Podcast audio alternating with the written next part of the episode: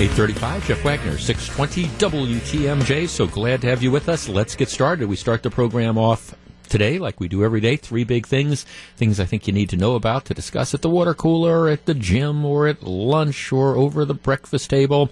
Big thing number one. Does President Trump continue to be his own worst enemy? Um, there are various. I mean, of course, there was the firestorm last week with his decision to fire FBI Director James Comey. Many of the reports suggest that President Trump was completely dumbfounded at the negative response that he got. The reports that suggest that some of his aides said, "Hey, you fire Comey, and, and, everybody is going to applaud this." Now, if anybody said that, they are either smoking something or they are completely clueless. Because the truth of the matter is, there is nothing that President Trump can do which will cause anybody who is left of center to to support him. And, and you saw that. I mean, you had Democrats who two weeks ago we were arguing James Comey is terrible. He's the one that cost Hillary Clinton the election. Okay, now maybe Donald Trump thought that, hey, if I fire him, these people will be applauding me. But no, because on the left at least, their hatred for Trump overwhelms any sort of desire for consistency. So Trump was apparently surprised at, at this backlash. Now, I said last week, and I maintain this, I don't believe that there was any political motivation, that is, any effort to try to, you know, stop an investigation into alleged Russian um, meddling in the U.S. elections. I don't think that's what it was. What I think happened is Donald Trump is a guy who demands 100% loyalty. He is used to being able to get away with that when it comes to business right? When when you are when you're the king, when you're running your own real estate empire or or whatever, you know, you're the one that gets to say to employees, all right, here, this is what you have to do, and you got to toe the line. And even if you think I'm wrong, you've got to go out and you've got to be the one that backs me up and all that type of stuff. And if somebody doesn't, well, I mean, then you get the chance to say, hey, you're, you're fired. Government does not work that way. It just doesn't because public officials take this oath of office to support the Constitution. So I think what was happening is, you know, Donald Trump got increasingly frustrated with James Comey because Comey wouldn't back him up on these allegations that Obama wiretapped the Trump campaign, those sort of things. And I think Trump got just more and more frustrated with Comey and got angrier and angrier, and then finally, in an ultimate fit of rage, ended up firing. That's what I think happened because if there was an effort to for example, forestall an investigation into Trump's activities or alleged activities, or was there any collusion between the Trump campaign and Russia? This was the absolute stupidest way to go about trying to stall that because the investigation continues and now it is front and center. And as I also said last week, that's the thing that I find to be the most frustrating about all this because, candidly, if somewhere along the line an investigation is able to prove that there was collusion between the Trump campaign and the Russian government to influence our election, I can see that that is a big deal. I personally don't think that there's going to be any sort of evidence that way, but okay, let the investigation continue and, and we'll see where it goes. But in the meantime, there are pressing issues facing this country. Obamacare is going to collapse. You need to replace it with a workable sort of health care system for the people who do not get their health insurance through the government or do not get health insurance through their employers. That's got to be a priority. The tax system ends up being a mess. That has to be a priority. And there's a variety of other things too. And we're not talking about any of that stuff. That is what is frustrating to me. Now we're going to spend the next couple weeks again uh, chasing unicorns, trying to find out if there's some sort of link between the Trump campaign and the Russian government. Do I believe that the Russian government was trying to meddle in American politics? Absolutely. Is that a big deal? Absolutely. Do I think you're going to find any evidence that involved collusion with the Trump campaign? I would be surprised, but fine. Let's go ahead and have that investigation. So you know, that's the, the backdrop of this. Donald Trump is clearly I don't know if you'd say worried, but he, he's currently trying to send a message to former FBI Director James Comey. Don't you come out now that you're gone and, and publicly criticize me. So at the end of last week, he sends out a, tr- a tweet, and apparently there had been meetings with Comey, including a dinner with Comey. He sends out a, a tweet, and, and once again, I feel sorry for his aides because if I were any of them, you know, condition number one of working for President Trump would be I want to take away your phone. or I at least want to disable the ability to tweet if you could possibly do that. So he sends out a tweet that says, James Comey better hope that there are no tapes of our conversations before he starts leaking to the press. All right. Of course, everybody you know who is of a certain age will remember the Watergate situation. Um, what ultimately brought down President Nixon, the, the evidence that was used to bring down President Nixon was was tapes. Richard Nixon had for what passed for I you know I mean I think still people look back at that and kind of shake their head. President Nixon had installed uh, Kennedy had one to an extent. Johnson uh, recorded phone calls. Nixon bugged himself. Nixon had recordings, recorders set up all over the, the Oval Office and at other places as well that recorded conversations, and the participants didn't know it. And, you know, Richard Nixon essentially recorded himself engaging in conduct that led to the obstruction of justice. If, and I continue to believe this, if it had not been for the tapes, there would not have been, I think, sufficient evidence to lead to the inevitable threat of impeachment, which ultimately led to him resigning. It, he, he bugged himself. It just, it just absolutely bizarre. So, Donald Trump sends out this tweet, once again suggesting that Comey better hope there are no tapes of our conversations before leaking to the press, which again then causes everybody, both Republicans and Democrats, to say, why would you say something like this if there weren't tapes? I mean, why would you even bring up tapes? And then, of course, yesterday on the Talking Head shows, this is one of the huge topics. We're not talking about health care. We're not talking about, um, uh, again, tax reform. We're talking about whether or not Donald Trump had installed a taping system. All right, 414 799 1620. That is the Accunet Mortgage talk and text line. I could be proven wrong.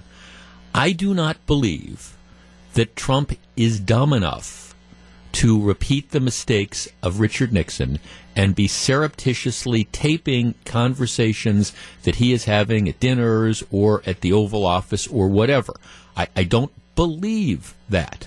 But that said, to send out a tweet implying in any way, shape, or form that there may be tapes is just, again, bizarre to me.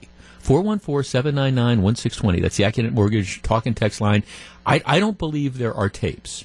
But once again, the reference to tapes and why you would make a reference to tapes is just uh, it, it's just another one of these distractions that candidly I think this White House has to stop doing. 414-799-1620, that's the Accunet Mortgage Talk and Text line. I don't think there are tapes, but I think this is bizarre. What do you think about this tweet? How big a deal would it be if Donald Trump really were surreptitiously taping people that he has conversations with? Do you think this is happening? We discuss next. If you're on the line, hold on. 843, Jeff Wagner, 620 WTMJ.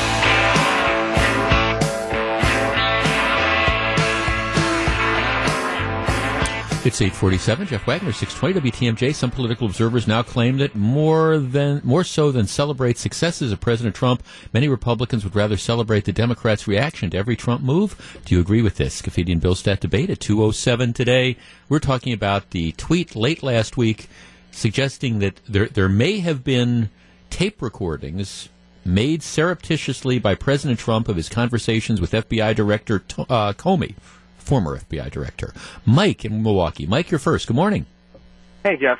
Um, I, I, don't think there's tapes, but I, I, I, think that these tweets are just so bizarre and they're yeah. getting worse that somebody's got to either take it away from him or it's really damaging his presidency. I, I voted for the guy, but the more he tweets stupid things, I'm thinking he might not be all there. Well, so, it, it, yeah, I mean, I guess, all right so you, you, you would agree with me that you don't think he you don't think he's surreptitiously taping things a la Nixon. No, I, I don't think he did that. Then why say it? you know, well, why I, say but I think I I think it's his attempt to intimidate Comey to think maybe he did have something, or maybe Comey said something to him that um, hmm. that was on tape that he wants to try to keep Comey from going to the press and talking and, and you know saying the things that huh. repeating their conversation. So he, he's just trying to say, okay, well, you don't know what I have, so kind of playing a little bluff poker with the well, guy and saying, you know, it, it just it doesn't make any sense. Well, no, because I mean, that's, so the effect of that is if if we agree that there's probably not, the effect of that is now you spend the the weekend um, with, with everybody now talking about, are you the second coming of, of Richard Nixon? Which is, I, I don't know if, if my poll numbers were in the 30s or something. I, I don't know that that's necessarily the image that I'd want to be creating. Well, I think this is part of the reason why they're talking about maybe having a shakeup in, in his administration because I, I don't think there's enough people there telling him, hey, this is not a good idea. And he's doing things and then he's re- regretting it and then he's thinking, why didn't somebody tell me not to do this? Or why didn't, you know, why didn't yeah. intervene or, or, or why aren't there people why aren't there people out there um, yeah who are stopping me from from doing that I think that that that, that could be there's a real interesting piece today about how um, uh, you know, hell, even a lot of his hardcore supporters are starting to break bad on him, and I'm, I'm, I'm actually, I, have sort of gone the other way. I mean, I, I, I am trying to separate style from substance, but it's harder and harder to do that. Let's talk to Dennis in Milwaukee. Dennis, good morning. Good morning. What do you think? I think he's actually playing fairly smart.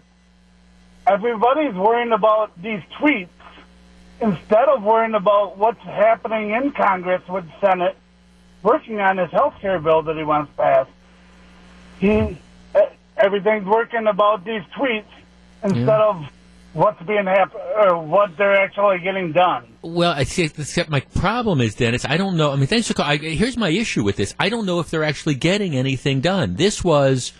now I understand that they had policy groups that were going on in the Senate last week, but this is this is the dominant driving thing now. You've got Republicans and you've got Democrats, and everybody is talking about this Russia investigation. And, and, and again, as I've said before, I believe the Russians were trying to influence our election. I do not believe there's going to be credible evidence that it was part of some sort of conspiracy, but but fine, investigate, do all that stuff. But now this is front and center, and and nobody's talking about health care. Plus, the more you do this type of stuff, and the more you lose support of the American people, what happens is, and the tougher it becomes to get your agenda across. There's a big story in today's Washington Post, and again, I, I, take stuff that the political analysis in the Washington Post you should take with a grain of salt. That's my advice. But what what happens is they're, they're saying more and more, particularly Republican senators who are up for reelection next year, they're not willing to walk the plank. I mean, they're looking at these poll numbers that are stuck in the mid to low 30s. They're looking at a lot of the stuff that is just so off putting about what's been going on. And it, they're like saying, okay, you know, are we it was sort of like what happened with Democrats when they followed Obama. The, Obama led them off the cliff. Now, you know, he, he jumped away before they went over the cliff, but look at what happened. Look at the hundreds and hundreds of Democrats who lost office, both federally and lost office statewide, you know, because they voted for Obamacare, they supported Obama. Obama was personally popular, but the policies weren't. Here you have a president who's not personally popular, and because he's not personally popular, he can't sell the policies. So a lot of Republican senators are saying, "Hey, we're going to back off on this." These tweets, I mean, they they don't they don't help. Let's talk to John in Antioch. John, good morning. You're at 620 WTMJ. Hey, good morning. You know, we got to look at the root. Where did all this start? It started with the Obama administration, and they were recording things. This is why there was jeopardy with Flynn and why he's not in. Okay, so you still have probably a lot of recordings that have not been revealed that, you know, they may or may not have Comey on them. I mean, I don't think that Trump is personally going after Comey and saying, hey, you know, uh, threatening him with, oh, I'm recording you. But the bottom line is, we don't know what's been recorded. We don't know who's been on it because the Obama administration was doing oh. all that. Okay, but okay, let, me stop you. Let me stop you, John, because I'm I'm looking at the text of the tweet that, that he sent out. This is the president. This is what he yeah. tweeted. James Comey better hope there are no tapes of our conversations before he starts leaking to the press. He's not saying he better hope that there's no tapes of conversations he's had. He's saying our conversations. So, I mean, that pretty clearly imply. I mean, I think what he's talking about is whatever conversations they had in the run up to the, the firing, where I think Comey probably asked to keep his job and Trump probably said no. I don't. I think. I mean, again, I you know, I just I, I there might be other stuff out there, um, but but I think in fairness. Say in fairness, I don't think there's any way you can look at this tweet and interpret this as anything other than a he better be careful what he says because I I've got him on tape. And um, Trump has made it very clear that apparently Comey said you know you're you're not a subject you know you're not a target you know you're not under investigation. And I believe actually I personally believe that that's that is the case. I, I just so far I don't and I understand there's lots of people out there that hope this is otherwise. I don't think that I don't think that anybody's really come forward at this point in time with credible evidence linking the Trump campaign to efforts that the Russians had to influence the election. Were they trying to influence the election? I, I think absolutely. I guess the bottom line is these these are distractions, and I guess some people think that okay, this is the, this brilliant manipulator who's out there doing these type of things to get everybody to take their eye off the prize and you know for, forget other things. Well, right, th- this is a tape that managed to be again th- this tweet in and of itself managed to have the the Comey firing have another two days of shelf life, and every day that you're off message stops you from stops you from getting back to the items on your agenda. And that's especially damaging with an administration like President Trump's, where you've got the media that's out to get him. And so now it's, oh, you know, is this Richard Nixon again? Again, if I were Reince Priebus, and there's all these reports out there that considering the Trump that suggest that Trump is complete considering a complete house cleaning. If I were Reince Priebus, that might be one of the best things that happens because that guy's life has got to be difficult.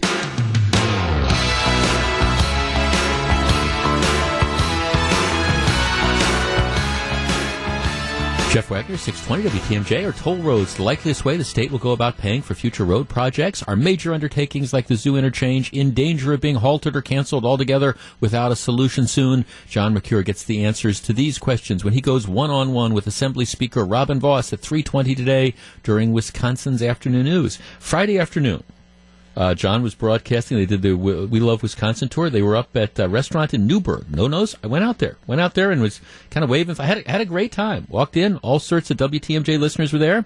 Ended up saying hi to John and then sitting at the bar for a while talking to the owner. So that's that, that that's my way to spend a Friday evening. But it was quite nice and a special thank you to everybody we ran into up there. All right, coming up uh, in just a couple minutes, big thing number two.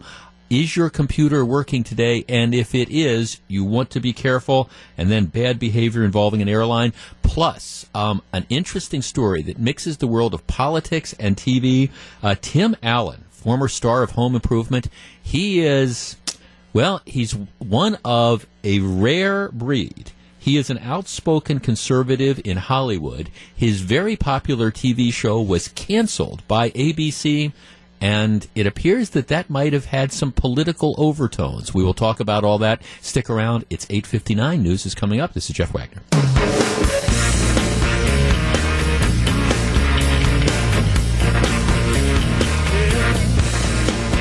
Nine oh eight. Jeff Wagner, six twenty WTMJ. Because I had a very very busy weekend, um, but I, and I really I, I wasn't paying too much attention to to the news until last night. But I was aware that there was this major cyber attack that had, had been launched on on computers all across the world.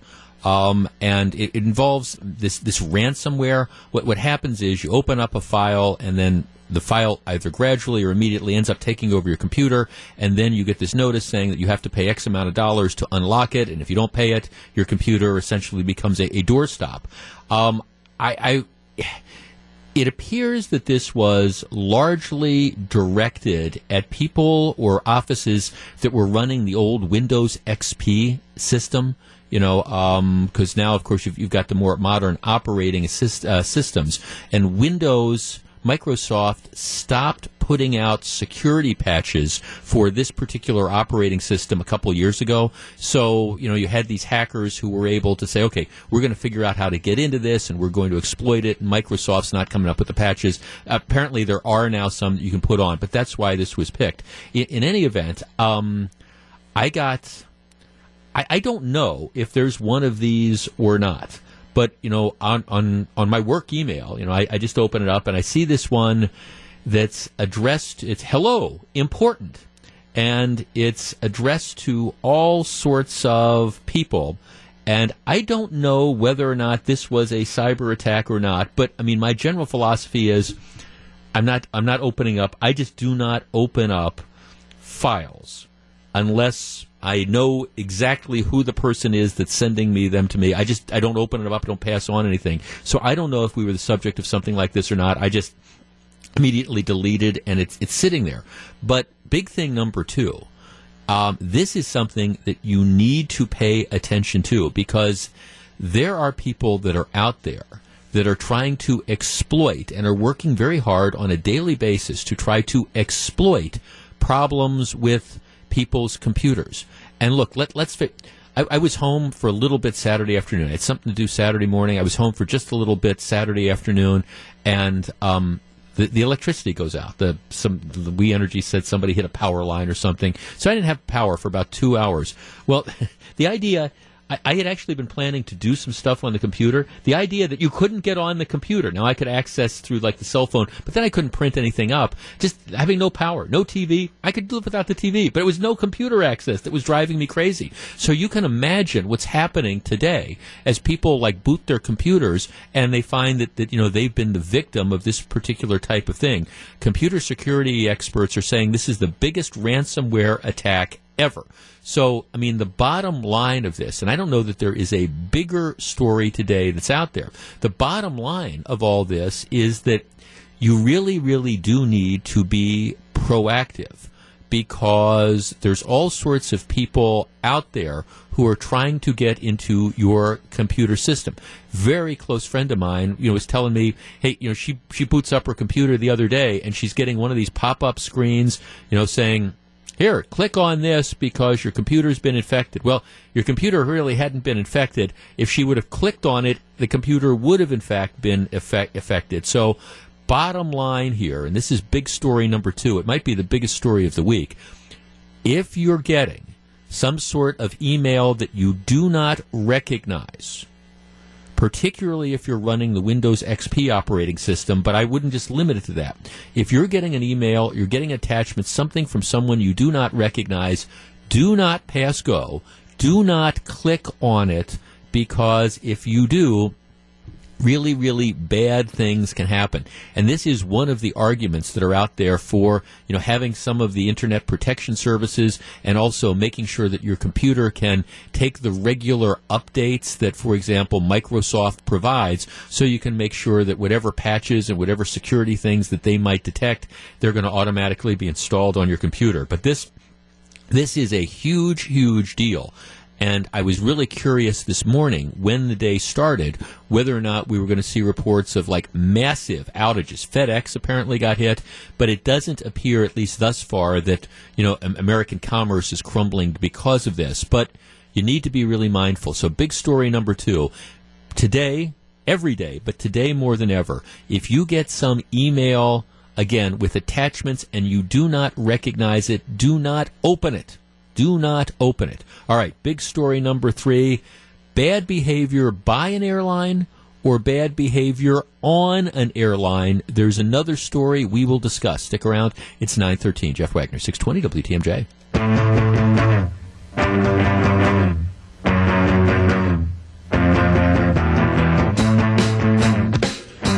916, Jeff Wagner, 620 WTMJ. Help us complete the memorial to a local military legend as we continue our WTMJ Cares initiative with a special radiothon beginning at 8.30 this Friday. I am very pleased to be a part of this. It's your chance to contribute to our goal of completing the new memorial for Medal of Honor recipient Lance Sijan at the Mitchell International Airport. Keep listening all this week for more details about Friday's Radiothon and learn more about Lance Sijan, his story, and lasting legacy by clicking on the WTMJ Cares link at WTMJ.com. We're trying to raise $30,000. And, and by the way, you know, we're going to be doing this Radiothon on Friday during this program, but you don't have to wait until Friday Friday to make a donation. Again, go to WTMJ Cares, click on the link. This is something um, very near and dear to the heart of my dear friend Gene Miller, as well as all of us here as part of WTMJ Cares. So, um, you know, support this initiative. It is, it's just a wonderful thing. Speaking of that, we've been talking on the news. This is Armed Forces Week, and you will notice, you, you will notice all sorts of military activities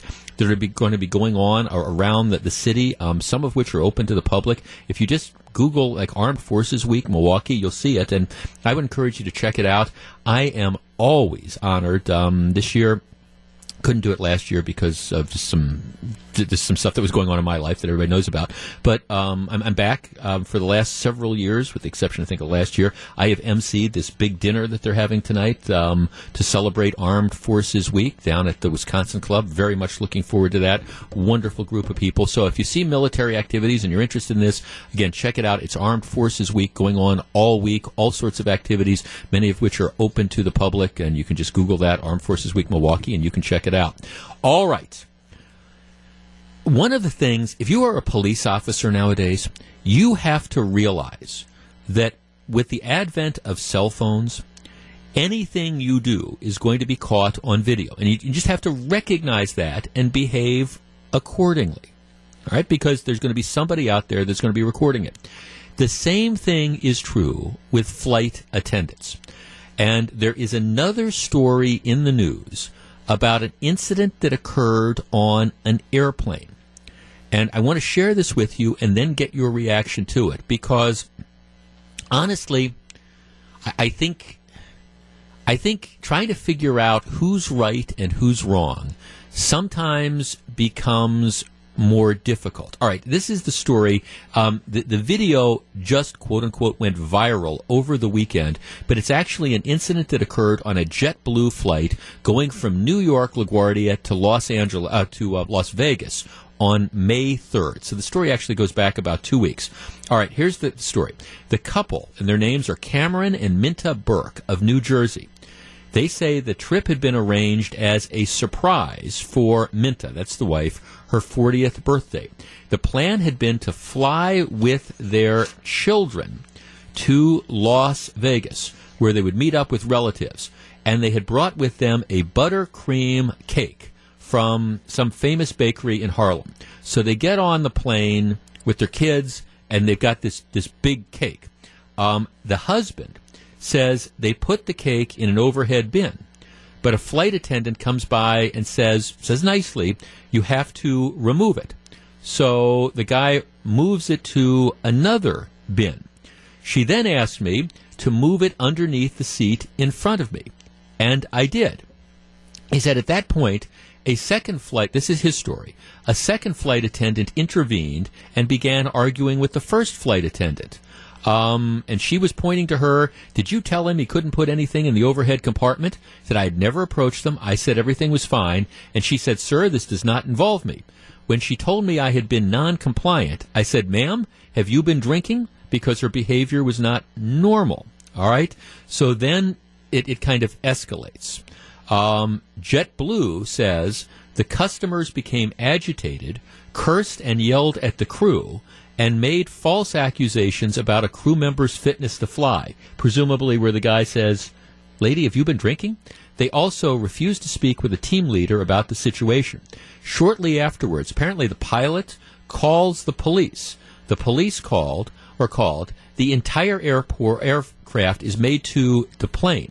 Video recorded by the dad captures two Port Authority police officers on the plane asking questions of the family um, apparently, the kids are very are upset throughout the incident. Um, the wife keeps saying, "It's my birthday." Um, one daughter saying, "Dad, I feel scared." Um, police officers are discussing the situation, and, and they're just kind of saying, "Okay, th- this is all for a cake." You know what what's going on here? The police say no one's in any trouble. Um, it got reported to us. No one did anything wrong. Everything's going to be okay. Um, unfortunately, they're going to have to rebook everyone. We're trying to avoid that. The kids are crying. Ultimately, they, they get them off the plane. What happens is all the other passengers have to then are have to are, have to have new boarding passes issued. They're let back on the plane. The family is not. Again, the family says the customers refused multiple requests from the crew to remove the items, became agitated, cursed and yelled at the crew, and made false accusations about a crew member's fitness to fly. Presumably, are you drunk? Um, he says he never cursed at crew members, and at no point was it known why he and his family were getting booted from the plane. They flew on United to Vegas the next day. All right, 414 799 1620. That is the Accunet Mortgage talk and text line. Here is my question.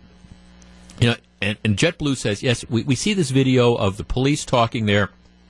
Um, this does not capture the entire incident. Here's what I want to discuss with you. Our pay, our, our flyers, especially in the wake of what happened with United, are flyers getting more and more belligerent and making flight attendants' jobs more difficult? Or is this another example of an airline again out of control, doesn't understand customer customer service and overreacting? I have a take, but I'm curious as to what yours is. 414-799-1620. That is the Accunet Mortgage talk and text line. We are back to discuss next. If you're on the line, please hold on. All right. Based on, and again, there's, there's a partial video that's out there. JetBlue has a very, very different story than the passengers do. All right. Who's wrong? If anyone. 926, Jeff Wagner, 620 WTMJ. Big thing number three, another controversy involving people on a plane I'm not sure JetBlue is in the wrong on this one. Dave in Nakusa. Dave, you're on 620 WTMJ. Good morning. Oh, go. Hello. Good morning. Hi, Dave. Um, I I have to side with JetBlue on this 100% because I fly a lot, and they always announce that the overhead storage bin is for your bigger bags, your roll-on bags, and they always say keep your jackets and your small stuff under your seat. If it Right. fits under the seat, it's supposed to go there. Now, I'm not I'm not saying JetBlue made that announcement, but everybody that flies a lot knows what the rules are, and I've I've seen stewardesses hand people small bags and purses and jackets quite often when the you know when those overheads start to get full. Well, what I don't understand about this whole story is is is why the guy, the the father in this case, you know, gets into a confrontation with the two flight attendants. I mean, even under his story, it's the two flight attendants that are arguing about. You know, one comes up and says, "Did you tell him you could put it in the overhead bin?" Which she probably shouldn't have done. Who puts a cake in an overhead bin for God's sake? But but it was between the two of them. He it sounds like to me he interjects and you know, they say they curse at him. He doesn't, you know, it's like, okay, just follow instructions. We're all on the darn plane and we want it to take off. That they, I I saw the video, and I think if you saw the whole thing, um, the the gentleman, and that's probably a, a, a good word for him, but uh, or too nice of a word, but he was totally wrong. He didn't know what he was talking about. He should have just kept his mouth shut. Well, right. I mean, think, right. Because I, my understanding is they weren't going to throw him off the plane. It was the two flight attendants who were kind of arguing about. The one flight attendant apparently said you can put the cake in an overhead bin. Again, who puts a cake in an overhead bin? But but regardless, I mean they weren't telling him he couldn't have the cake. I don't think he then. My sense is kind of escalates this by deciding to stick his two cents in. I, it, in this particular case, I, I think See, I just think passengers are feeling more and more emboldened to kind of, I don't know if the word provoke is fair, but to engage in these things. And look, being a flight attendant is a tough job. And I, I'm not saying that they're not wrong on occasion. I have criticized some of the flight attendants and some of the behavior, but in this one, it seems like this was this was not any of this guy's business. He was the one that decides to get in the flight attendant's face, and at that point in time, it starts escalating. He says he didn't curse at him. Well, I, that's probably. I, I find it. I don't believe that. Let me just say that I, I don't believe it. And if you're going to get into or interject yourself into something, well, okay, bad things are going to happen. And if I'm on that plane, I'm kind of like, just sit down, buddy. And then the kids start crying, and then they call the cops. Well, okay, uh, that's just what they do. Dan in New Berlin. Dan, you're on 620 WTMJ. Good morning. Good morning, Jeff. Um, I agree with uh, your previous caller and your comments about uh, JetBlue being in the right. I guess an overview of uh, this, this escalation of all these issues with airlines is, is my question is, it seems like they all begin with everyday common stuff that happens on an airplane. You can't bring a stroller on. You get bumped. Yeah. I mean, all this has been happening for decades, and we've all somehow managed to, uh, you know, tens of thousands of people get bumped from planes every year. I mean, it just seems like it wasn't an issue. Now, uh, all right, you mentioned the guy provoking. Are we just going to get our cell phone cameras out and start rolling them and, and hope that we get some money out of something by provoking people? What what is Right. the cause of all these altercations recently? Well, or, or maybe, I don't know if it's that, or it's maybe just we, we all lack patience, and it's sort of like, okay, we're we're, we we don't like to be told what to do, and and I admit some of the rules on the airlines might be a little bit silly, but in this particular one, I, I mean, I'm reading the story and I'm trying to figure out why this guy is getting into it with the flight attendants. If if they're discussing, my my guess is one flight attendant was saying to the others, "Cakes never belong in overhead bins." Why does this guy decide that he needs to interject in this discussion? And they weren't telling him he couldn't have the cake, as far as I know. They were just telling him, "All right, put it down on the floor." I no, I think. Can you imagine what the cake would look like? I mean, look what our luggage looks like sometimes. The way it gets off a plane, you put a cake on the oh, overhead. Oh, oh, yeah, no, I mean, right. I mean, that, that's right. I mean, that's what I'm sitting there thinking. Oh my God, that's going to be me on that plane, and then the plane's going to land, and somebody's going to open it up, and I'm going to be wearing the cake. What idiot puts a cake in an overhead bin? And and if a flight attendant told him to do that, I think she was wrong. But again, I keep listening to this story, and it, it just I, I keep wondering why is the guy getting into it with the flight attendants who are apparently discussing this. He's the one that escalates it. And unfortunately, more and more passengers feel more emboldened to do that. All right. Coming up in just a couple minutes, was Tim Allen the victim of political correctness? Stick around.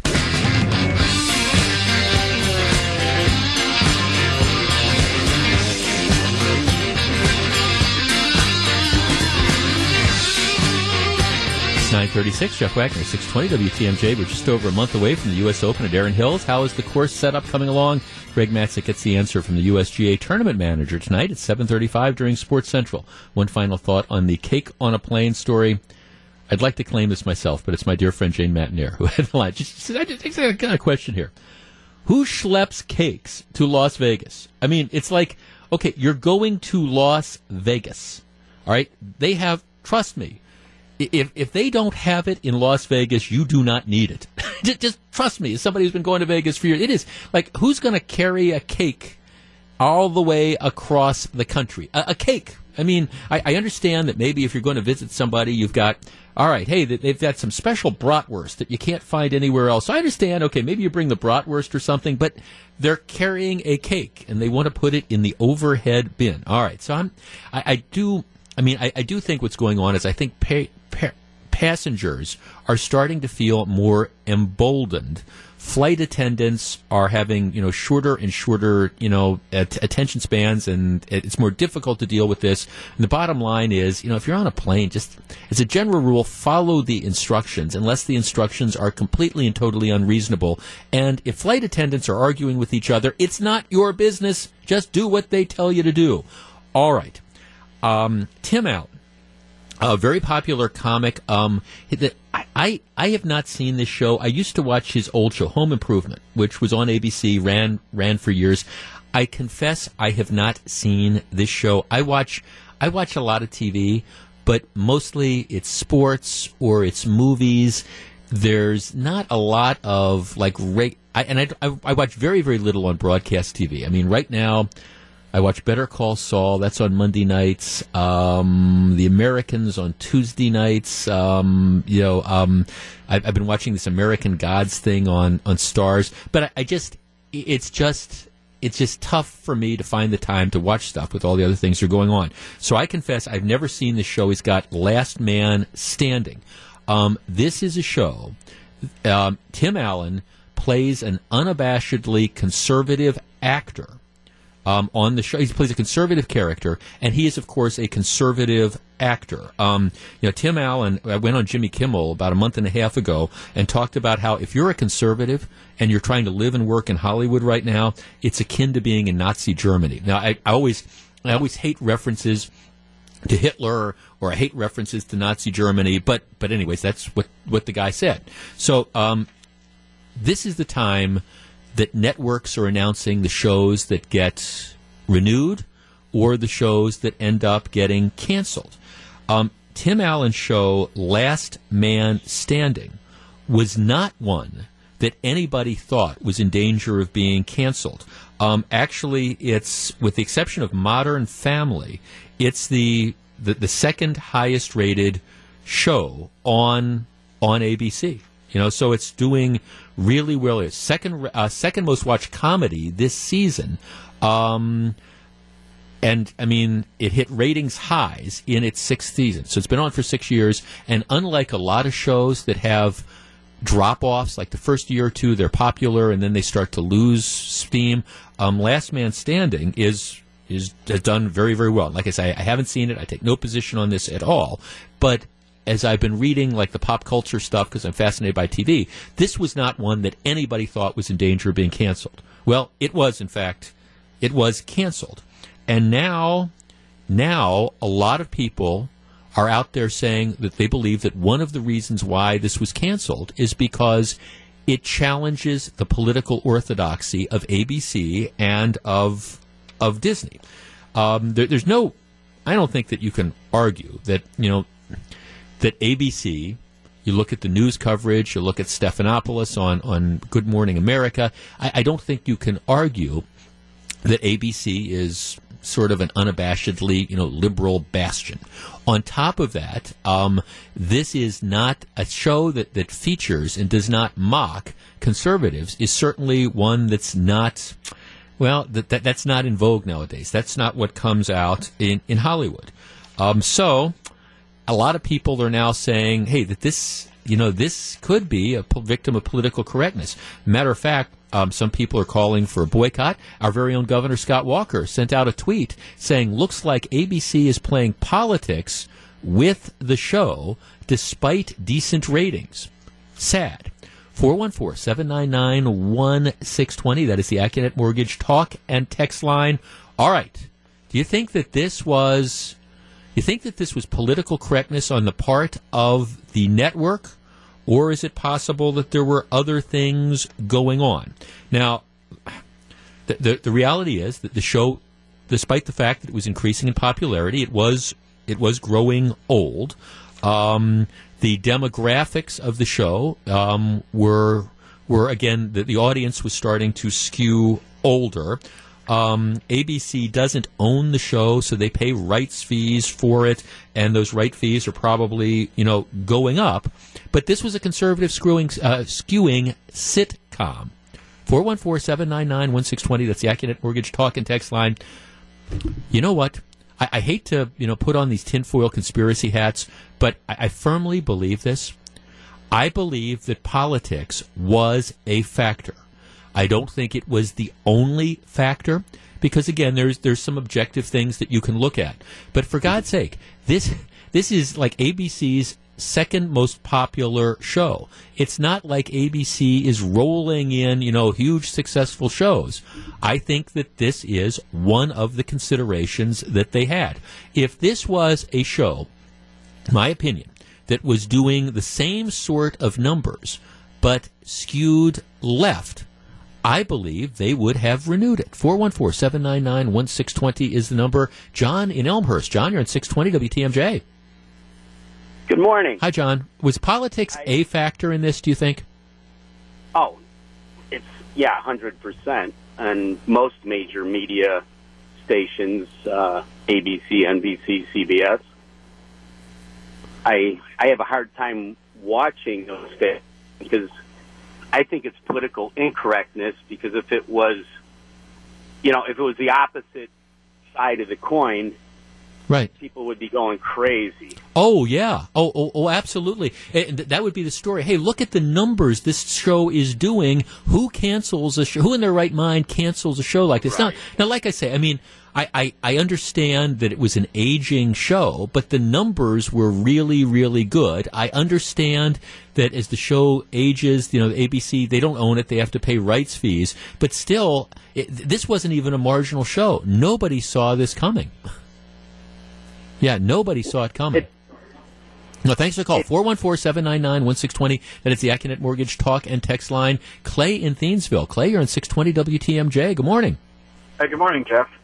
Yeah, I'm a little shocked that uh, they're canceling the show because uh, you know I think it's pretty funny and I've enjoyed it. But I can see where if you have certain political leanings to the left, that you would be kind of offended by this show. So So you think that it's you, you think that politics was was at least a factor, and the fact that Tim Allen was such an outspoken conservative and played a conservative character that helped undermine the show. I believe so. Yeah, I, I, I, I mean, I, I do, I, again, I just do as well. I mean, I understand, like I keep saying, that there's objective measures here, but you know, there, there had to be something else that was going on here, and I, I think part of it was ABC, which is a very, very liberal operation to begin with. I think that bleeds into entertainment. Thanks for the call. 414-799-1620. And it's the Accunet Mortgage talk and text line. If you were a fan of The Last Man Standing, well, The Last Man Standing has been knocked down. The numbers don't seem to indicate it makes sense. Was it politics? We continue the conversation. If you're on the line, please hold on. 945, Jeff Wagner, 620 WTMJ. 949, Jeff Wagner, 620 WTMJ. As a network, ABC shows are not highly rated. They just surprised almost everybody by canceling the show that Tim Allen does called Last Man Standing. It's the second highest rated comedy that they have on ABC. Its numbers have been going up in its sixth season. Um, nobody saw this coming. Tim Allen plays a conservative candidate on the ca- ca- a character on the show. He is an outspoken conservative. The show has a reputation of being the show for Donald Trump supporters, and a lot of people, myself included, believe politics factored into this decision. Julie in Milwaukee. Julie, you're on 620 WTMJ. Good morning. Good morning, Jeff. I love Last Man Standing. I you have to see it. It's the greatest show. Um, I can't believe that that's been canceled. Look at your Saturday Night Live and all the spoofs and things that they do. How come people don't get outraged about that? Yeah, and, and of course, I mean, you know, Julie, the thing is, it was doing well in the ratings. that's that's Yeah. the thing. I mean, look, I understand if this was a marginal show, but as far as the ABC lineup, this is pretty much as short of Modern Family. This is the only other show that they have that's really doing decently, especially as far as comedies go. Right, right. So oh, do you oh, we think po- loved watching that show? So, do you think politics had a role in this? Oh, I do believe so. Yes, yes. And which is sad, you know. Freedom of speech. They're they're bringing out some very good points, I think, on this show. And if you're not a conservative, of course, you might Right. not agree with it. But Right? No, what happened to no, I'm no. speech? Yeah, no. Th- well, I mean, again, it, look, it's it's a business decision that they make, and and as I was trying to, I'm trying to be fair here. I mean, I think that there's things, there are business reasons you could point to the decision to cancel a very popular show whose ratings are still increasing, but you will never convince me that this, if this were a show like all the shows are, featuring liberal characters with a liberal point of view. If this was, you know, the, the same situation, they would have never canceled this. Larry in Waterford. Larry, you're on 620 WTMJ. Good morning. Good morning, Jeff. Thanks for taking my call. Yes, sir. Um, we have 82 of the episodes DVR'd on our system, Okay. and we just enjoy the show immensely. In fact, my kids will not let me uh, delete any of them because when there's anything anything else to watch, we're always uh, watching uh, Last Man Standing. Um, i- is it? I I mean, I get. The, I again, I, I haven't seen it, but I get. I get the idea that it's kind of family friendly as well. Oh, it is. Yeah. I mean, it's a real family. It, it shows the family as as you would any other family. Right. And you know, he has a black neighbor, and it's it's so funny because the way they interact with them, um, they're such friends, and yet they they interact with each other, and it makes it so much better of a show. You know, to, with all the possibilities that they have, and it's just a great show. And politics definitely had a had a hand in this one. Yeah. No. Th- thanks for calling. That's. Um. Yeah. That's. You know. That's. I, I think. You know. Very. Very clear about this. Um. Kathy. Let's see. Sends me an email. The news of this cancellation is shocking. Yes, his character is a conservative, but his wife and daughters are Democrats, and the balance between the two is funny and poignant. When his character goes on a rant about a current issue, you can count on his family to counter with equally funny and respectable banter. I just don't get it. This is one of the best shows on TV. I watch reruns every day. Kathy agrees with Governor Walker. She says, um, sad. Uh, Scott writes, Modern Family jumped the shark two seasons ago, and it's still on ABC. It is a liberal show. Well, okay, Modern Family, though, does well in the ratings. So that's that's it. Modern Family does well in the ratings, but Last Man Standing does well in the ratings. Like I say, there's some business reasons you could point to, but if you don't think politics was a factor in this, my advice would be make sure you tuck your left shoulder as you fall off the back of the turnip truck so you don't get hurt. 956, Jeff Wagner, 620 WTMJ. Hey, coming up right after the 11 o'clock news, we're going to be joined by the uh, State of Wisconsin Secretary of the Department of Administration. We're going to be talking about this proposal of the governors to look at self insurance. The governor believes by self insuring, it would potentially save taxpayers a whole boatload of money. And it's being stalled in the state legislature by some people who should know better. So we're going to talk about that with the Secretary of the Department of Administration at 11:08 coming up in about 10 minutes. The drunk says the cops were too rough. Stick around, that will be interesting. Today, I tell you, this is one of these stories that has me just screaming at the radio when I, I hear it reported. Um, it is the legacy of the Obama administration. Remember Bradley Manning? uh, now Chelsea Manning. But Bradley Manning was the intelligence analyst in Iraq who took more than 700,000 secret military and State Department documents and battlefield video and leaked them, jeopardizing national security. Um, he said, Well, I didn't like some of the stuff the government was doing, so I decided to use my position to leak all these classified documents. He was convicted of a military court martial of 20 counts, including six Espionage Act violations, theft, and computer fraud. He was sentenced to 30 years in, in prison. In one of his last acts before heading out the door, President Obama commuted Manning's sentence uh, gave him essentially time served and four months. Those four months are up, and uh, Wednesday, Bradley Manning is scheduled to, now Chelsea Manning, is scheduled to be released. But get this, he is going to remain on act, he, she, I don't want to get into that. Chelsea Manning will remain, because um, after Bradley Manning gets convicted, goes through like the gender identification stuff, so now it's Chelsea Manning. Chelsea Manning will remain on active duty following her release from military prison at Fort Leavenworth on Wednesday. She will be an unpaid soldier, but will be eligible for health care and other benefits.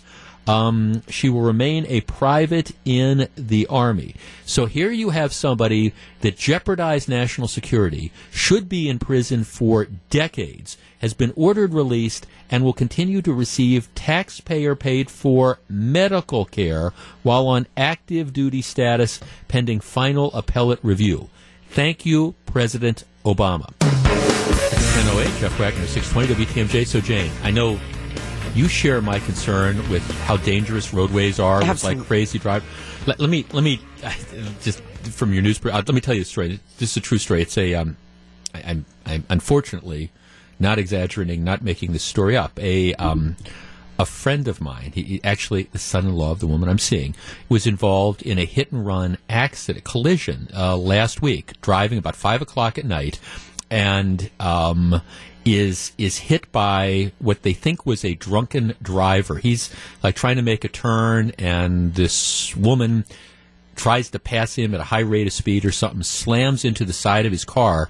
Um, knocks his car starts spinning airbags you know go off car is totaled um, he's he, he's he's he's not in good shape i mean I, I actually had a chance to see him yesterday but it is you know, dazed and disoriented, disoriented still. You know, airbags going off. The car, like I say, is totaled.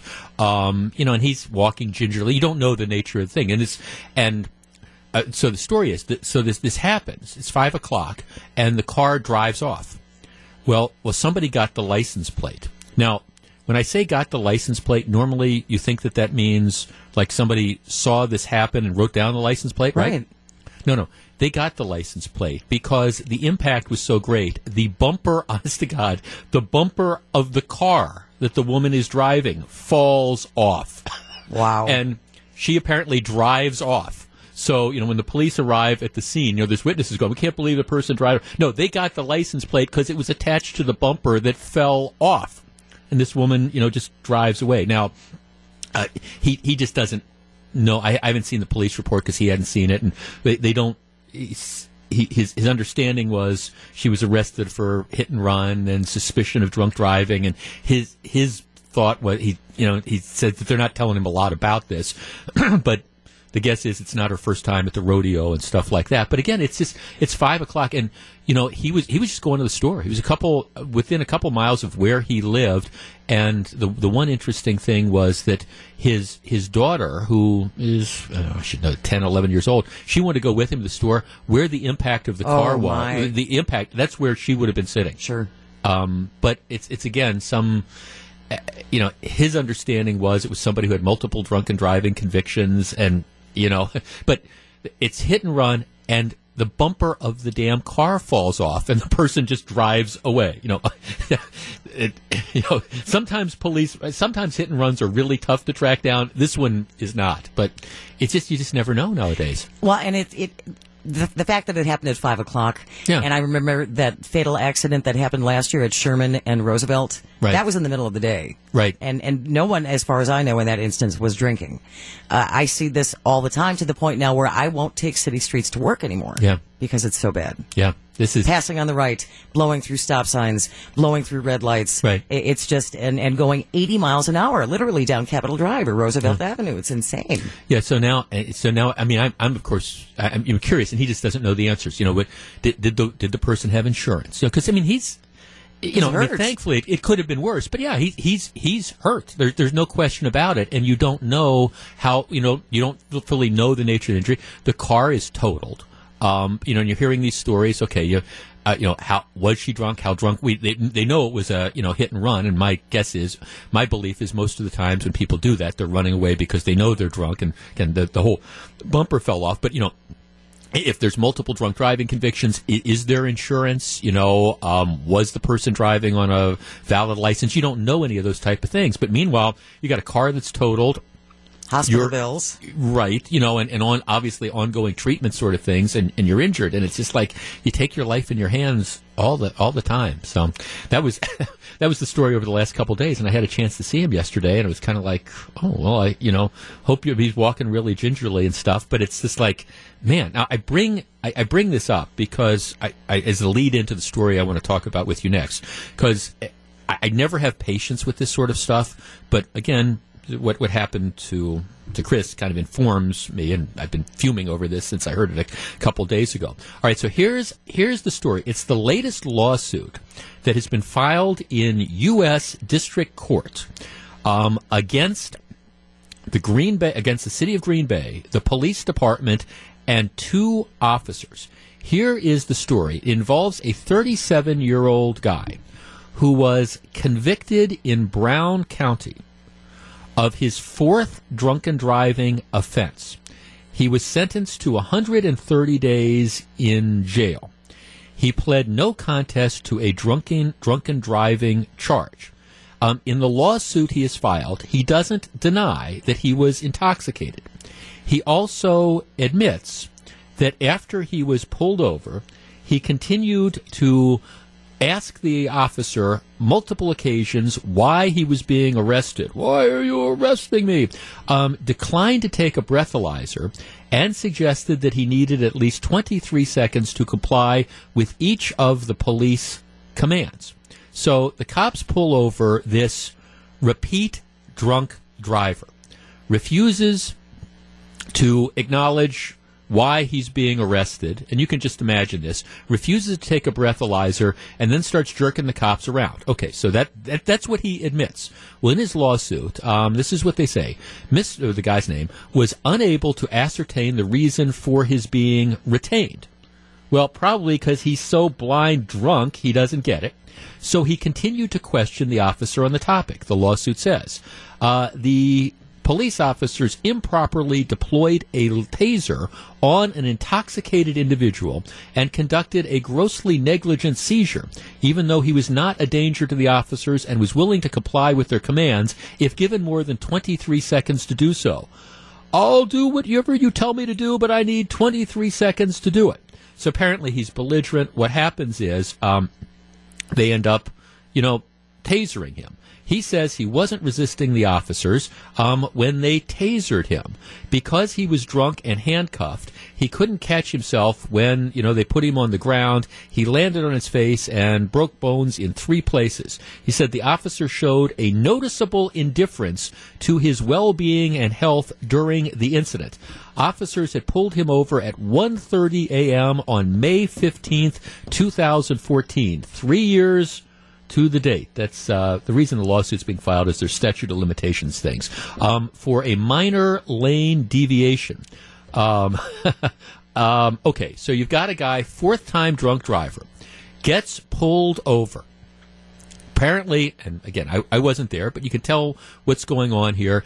Doesn't understand why the police have arrested him. Says, I'll do what you tell me, but I need 23 seconds to comply. Refuses to take a breathalyzer. He ends up getting arrested. They put him on the ground. He hits his face. He's now filing a lawsuit. All right, we weren't there, but I have to tell you, as far as sympathetic plaintiffs go, and sometimes there are sympathetic plaintiffs if I'm on this jury, I, I love the line that the police were um, apparently noticeably indifferent to his health and well being.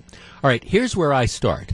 Mr. Fourth time drunk driver, you want to talk about somebody who is noticeably indifferent to the health and well being of people on the street.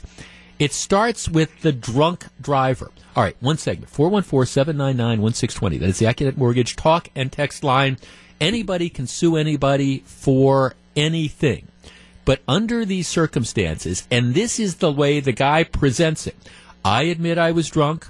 I admit I refused to go along with the breathalyzer. I admit that I did not comply with the officer's instructions, except I told him, give me 23 seconds. I admit that I kept questioning why I was being stopped. But oh my gosh, you know, they, they put me on the ground and they ended up tasering me. I don't know about you, but when I just first hear this description, and this is the plaintiff's version of the offense, I don't feel particularly inclined to write him out a big check. Where is this lawsuit going to go? 414 799 1620. That's the Accunet Mortgage Talk and Text line. We discuss next. If you're on the line, please hold on.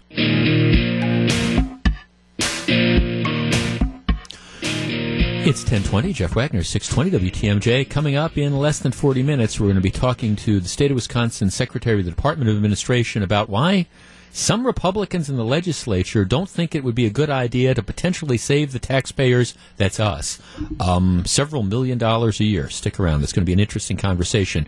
Right now, it's a story out, out of Green Bay. Three years ago, actually to the day, um, what happens is a I'm going to describe as a chronic drunk driver. If you've got four drunken driving convictions, um, I I think that that classifies you for that. Guy gets arrested 1.30 in the morning after like weaving lanes. The cops, you know, get him out of the car. He refuses. He refuses to go along with a breathalyzer. Keeps saying, "Well, why am I being detained? Why am I being stopped? What's going on?" Um, he says that you know I'll do what you say, but I need at least 23 seconds before I obey any of your particular commands. And at some point in time, he is then you know taken into custody. My sense is he struggles. He ends up being tasered, gets put on the ground, and as he's going to the ground, he hits his face and you know sustains three broken bones, which is a it's an unfortunate thing that ended up happening. He is now filing a lawsuit against the city of Green Bay, claiming that police officers were too rough for him. Now, I understand the devil is in the details and that you will have this case, and the jury can ultimately decide the facts of this. I'm just here to tell you. And maybe it's again because I'm just death on these, these, these, especially these repeat drunk drivers who are out there causing carnage on the highways and here you have somebody for now fourth conviction, so you can figure out if there, and you can decide for yourself whether every time he got caught were the only times he was drinking or not. Who clearly cops an attitude with the police, and when they arrest him, my guess is there is a bit of a struggle if they have to come out and taser him. And now he's suing. Well, I didn't like it. I was arrested. I was too hard. Well, all right. And the, the police, they showed, I love the phrase, like I say, a, he claims a noticeable indifference to his well being. Well, let's start with the basic premise You get yourself drunk. You get behind the wheel of a car and you go out on the streets, and sir or madam, you are the ones that is showing a noticeable indifference to the well-being of everybody. And it is unfortunate. It is always unfortunate if in the course of being arrested, an individual engages in contact conduct which you know causes the police to have to use a degree of force to take you in but you know what starting off with the basic premise don't get yourself drunk over and over again don't get behind the wheel of a car over and over again and you know what you're not going to have to worry about getting put in handcuffs and you're not going to have to worry about being tasered if you end up struggling. And by the way, if you get arrested for drunk driving, instead of just saying, why am I being stopped? And I'm not going to take a breathalyzer and, and, um, here, I'll, I'll do what you say, officer, but give me 23 seconds. Well, okay. Um, hey, if you do the crime, do the time, you know, and, and also, you know, take the responsibility for it. So I don't know if this guy's trying to win the legal lottery or not. Don't know where the lawsuit's going to go. All I am saying is, even under the version of the offense outlined in the plaintiff's complaint, I don't think this is exactly a sympathetic guy, but who knows?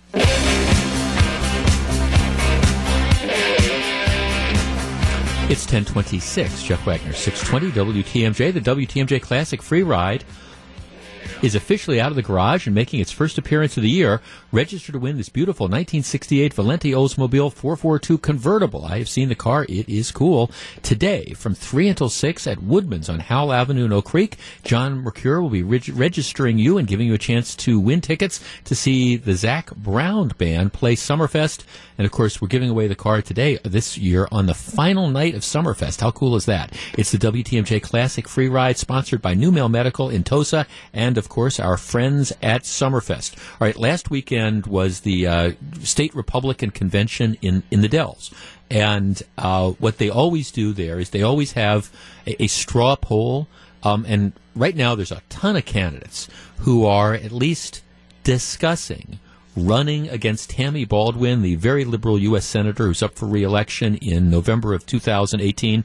Matter of fact, there's already some political action groups that are running some ads against Tammy Baldwin already. And there's a lot of Republicans who are in the race. They did a straw poll, and uh, State Senator Leah Vukmir, well known to this program, well known to our listeners, um, ended up winning the poll. Uh, what what that exactly means, you know, I'll let people decide. But it's interesting. There's a lot of potential candidates that are out there. Um, Madison businessman Eric Hovde.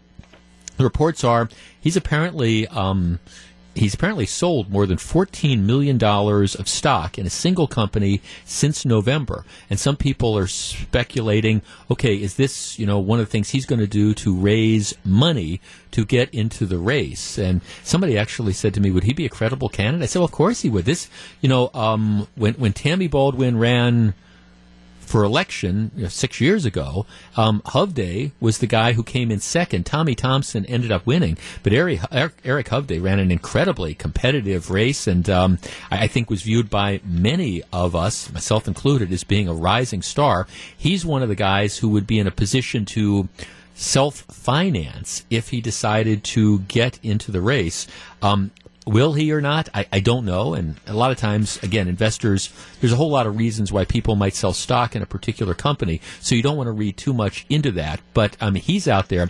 The bottom line of all this is there's a lot of really, really interesting and qualified candidates. I mean, obviously, uh, Leah Vukmir, um, Senator Leah Vukmir, probably perhaps the, the best known. Some of the other names that are being, you know, um, floated around, uh, Scott Fitzgerald, um, Dale Kooyenga. I don't know if they're going to end up getting in the race.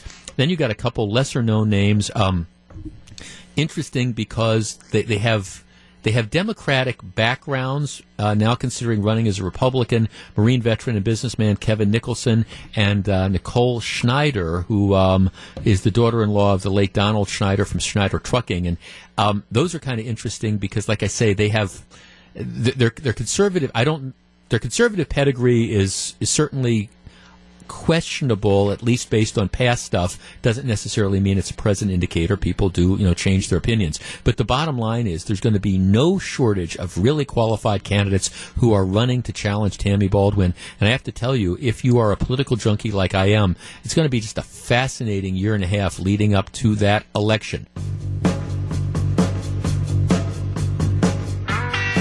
It's 1035, Jeff Wagner, 620 WTMJ. Help us complete the memorial to a local military legend as we continue our WTMJ Cares initiative with a special radiothon beginning my show 8.30 this friday. It's your chance to contribute to our goal of completing the new memorial for medal of honor recipient lance sijan at mitchell international airport. Keep listening all this week for more details about friday's radiothon and learn more about lance sijan his story and the lasting legacy of sijan by clicking on the wtmj cares link at wtmj.com and yes while while we're going to be doing the radiothon raising money on friday to get the $30000 to complete the memorial that doesn't mean you can't give money before that. So go to WTMJ Cares at our website and check it out. Um, it is a, a wonderful initiative, and I'm glad to do that and help out my friend Gene Miller. Let me um, let me be self indulgent for just a minute. Um, as as many of you know, this has been kind of a uh, it's been a difficult couple years. Um, I, I just, I, I, first of all, I want to just say thank you. Um, my wife passed a year ago yesterday, and so it's been kind of an, a, a, rough year. And I, I, was just again amazed by how many people you know sent me cards and emails, you know, acknowledging that. And um, I'm, I'm in candidly a, you know, a better place than I thought perhaps I, I would ever be for a variety of reasons. But I, I bring this up as anybody who's ever gone through a tragedy knows. You depend on you, you, depend on your family and your friends and your colleagues to help you get it, get you through that. And I couldn't have gotten through the last couple years without uh, my my my best and dearest friend Evan, who's it's his birthday today, and I just wanted to say a very special shout out to um, to my friend Evan Johnson, who um, has just been wonderful for the last for my entire life, for the decades that we have been friends, but uh, the last couple years in particular. So today's his birthday. My birthday's tomorrow, so we um, we it just, it just was kind of one of those funny things that you know we. Um, but um, Evan's been a special friend for years. So happy birthday! That's my little self-indulgent moment. All right, back to the program. The one of the politicians create controversy. There, it doesn't matter who you are, whether you're Barack Obama or George Bush or Ronald Reagan, you're always going to be controversial because you know, we are a very divided country, you know, politically. If it's a Democratic president, Republicans are going to disagree with him and, and vice versa. So there's always going to be people who disagree with you or don't approve of the job you're doing because of, uh, again, your, your politics. But one of the things that undermines a politician in general and a president in particular is what they call the credibility gap. And the credibility gap involves people who just don't trust the politician. And for our purposes, we're going to be talking about the president. Doesn't matter whether you agree with the policies or not, you just flat don't trust them. And once people start believing that any politician or a president in particular is not trustworthy, it becomes very, very difficult for that presidency to succeed or survive. Let me give you some examples from the past. Um, Lyndon Johnson, and I, I, when when Lyndon Johnson you know, took over following the death of, of John F. Kennedy. In, in 1964, he won this huge election. You know, just it was it was an electoral landslide that kind of gave him a mandate to do whatever he wanted to do, and he implemented all the Great Society policies and things like that. And yet, four years later, Lyndon Johnson does not run for re-election and leaves office uh, essentially as a beaten man, kind of in disgrace. What was it that did him in? Well, it was it was Vietnam, but it wasn't just the war in Vietnam, which was an unpopular war. It was the credibility gap because people, at least a large chunk of the American public, did not believe that he was telling the truth. They thought they, they thought he was lying to them about what was going on in Vietnam.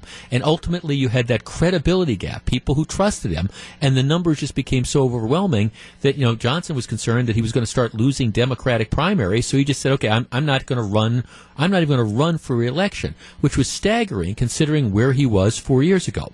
Perhaps the biggest example of a credibility gap came you know, a few years later with Richard Nixon and Watergate. This is, you know, Richard Nixon gives his famous press conference saying, I'm not a crook. Well, what, what happened is because of all the things he said about Watergate that turned out to be untrue, because of the tapes and all those type of things, nobody believed him. Republic and you know even people who supported some of his policies just didn't believe him anymore, and so it, it just became untenable. That's the credibility gap that's there. Now, I bring this, let's talk about today. I bring this up because there's a number of polls out there which suggest that President Trump currently has the biggest credibility gap of any president since Richard Nixon.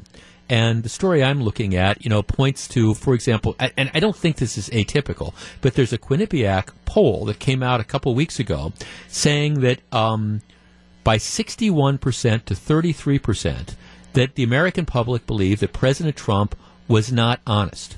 That is a 28 percentage point of an underwater rating on honesty.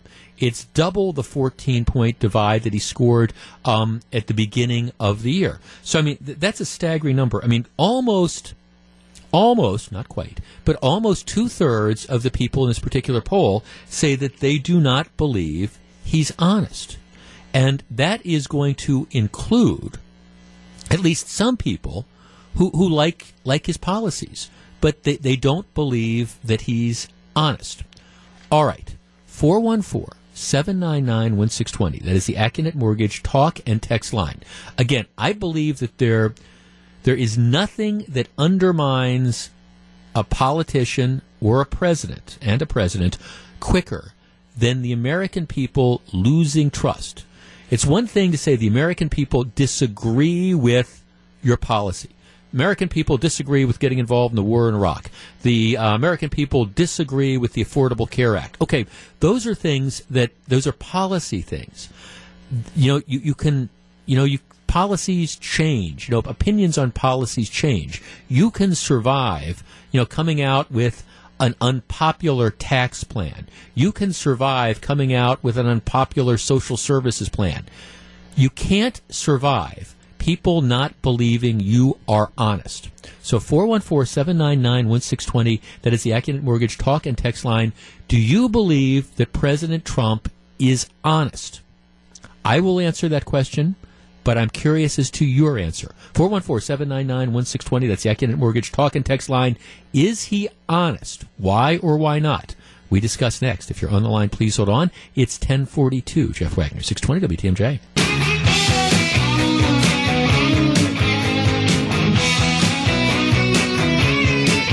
It's 1046. Jeff Wagner, 620 WTMJ. Some political observers now claim that more so than celebrate the successes of President Trump, many Republicans would rather celebrate the Democrats' reaction to every Trump move. Do you agree with this? Scaffidi and Billstat debate 207 today. All right. Um, there's an analysis out there that suggests that President Trump has the biggest credibility gap of any president since Nixon. That credibility gap is when they ask people, do you think in this case, President Trump is honest. You know, new poll says that um, by a margin of almost two to one, not quite, but almost two to one, people say no. And that that's, of course, hurting him. So my, my question is a simple one 414 799 1620. I mean, do you think the president is honest? That's the Accunet Mortgage talk and text line. Let me answer that to start off the conversation. If I were being asked the question, do I think he is honest? My answer would be no. And I, I understand that maybe people are throwing stuff at the radio right now, but I, I just, I have been arguing since President Trump took over that you have to separate style from substance.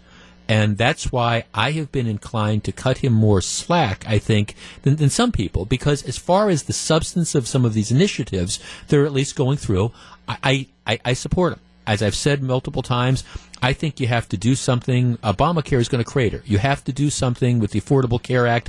What what the congressional Republicans did is this the be all end all? I don't know, but at least it's it's a first step. I agree with the substance of that. I agree with the substance of kind of reversing what the Obama administration did with regard to, you know, the way we handled situations like Syria or North Korea. So I, I agree with the substance. But style wise, you just look at one thing after another coming out of, of this White House and, and coming in particular from the president.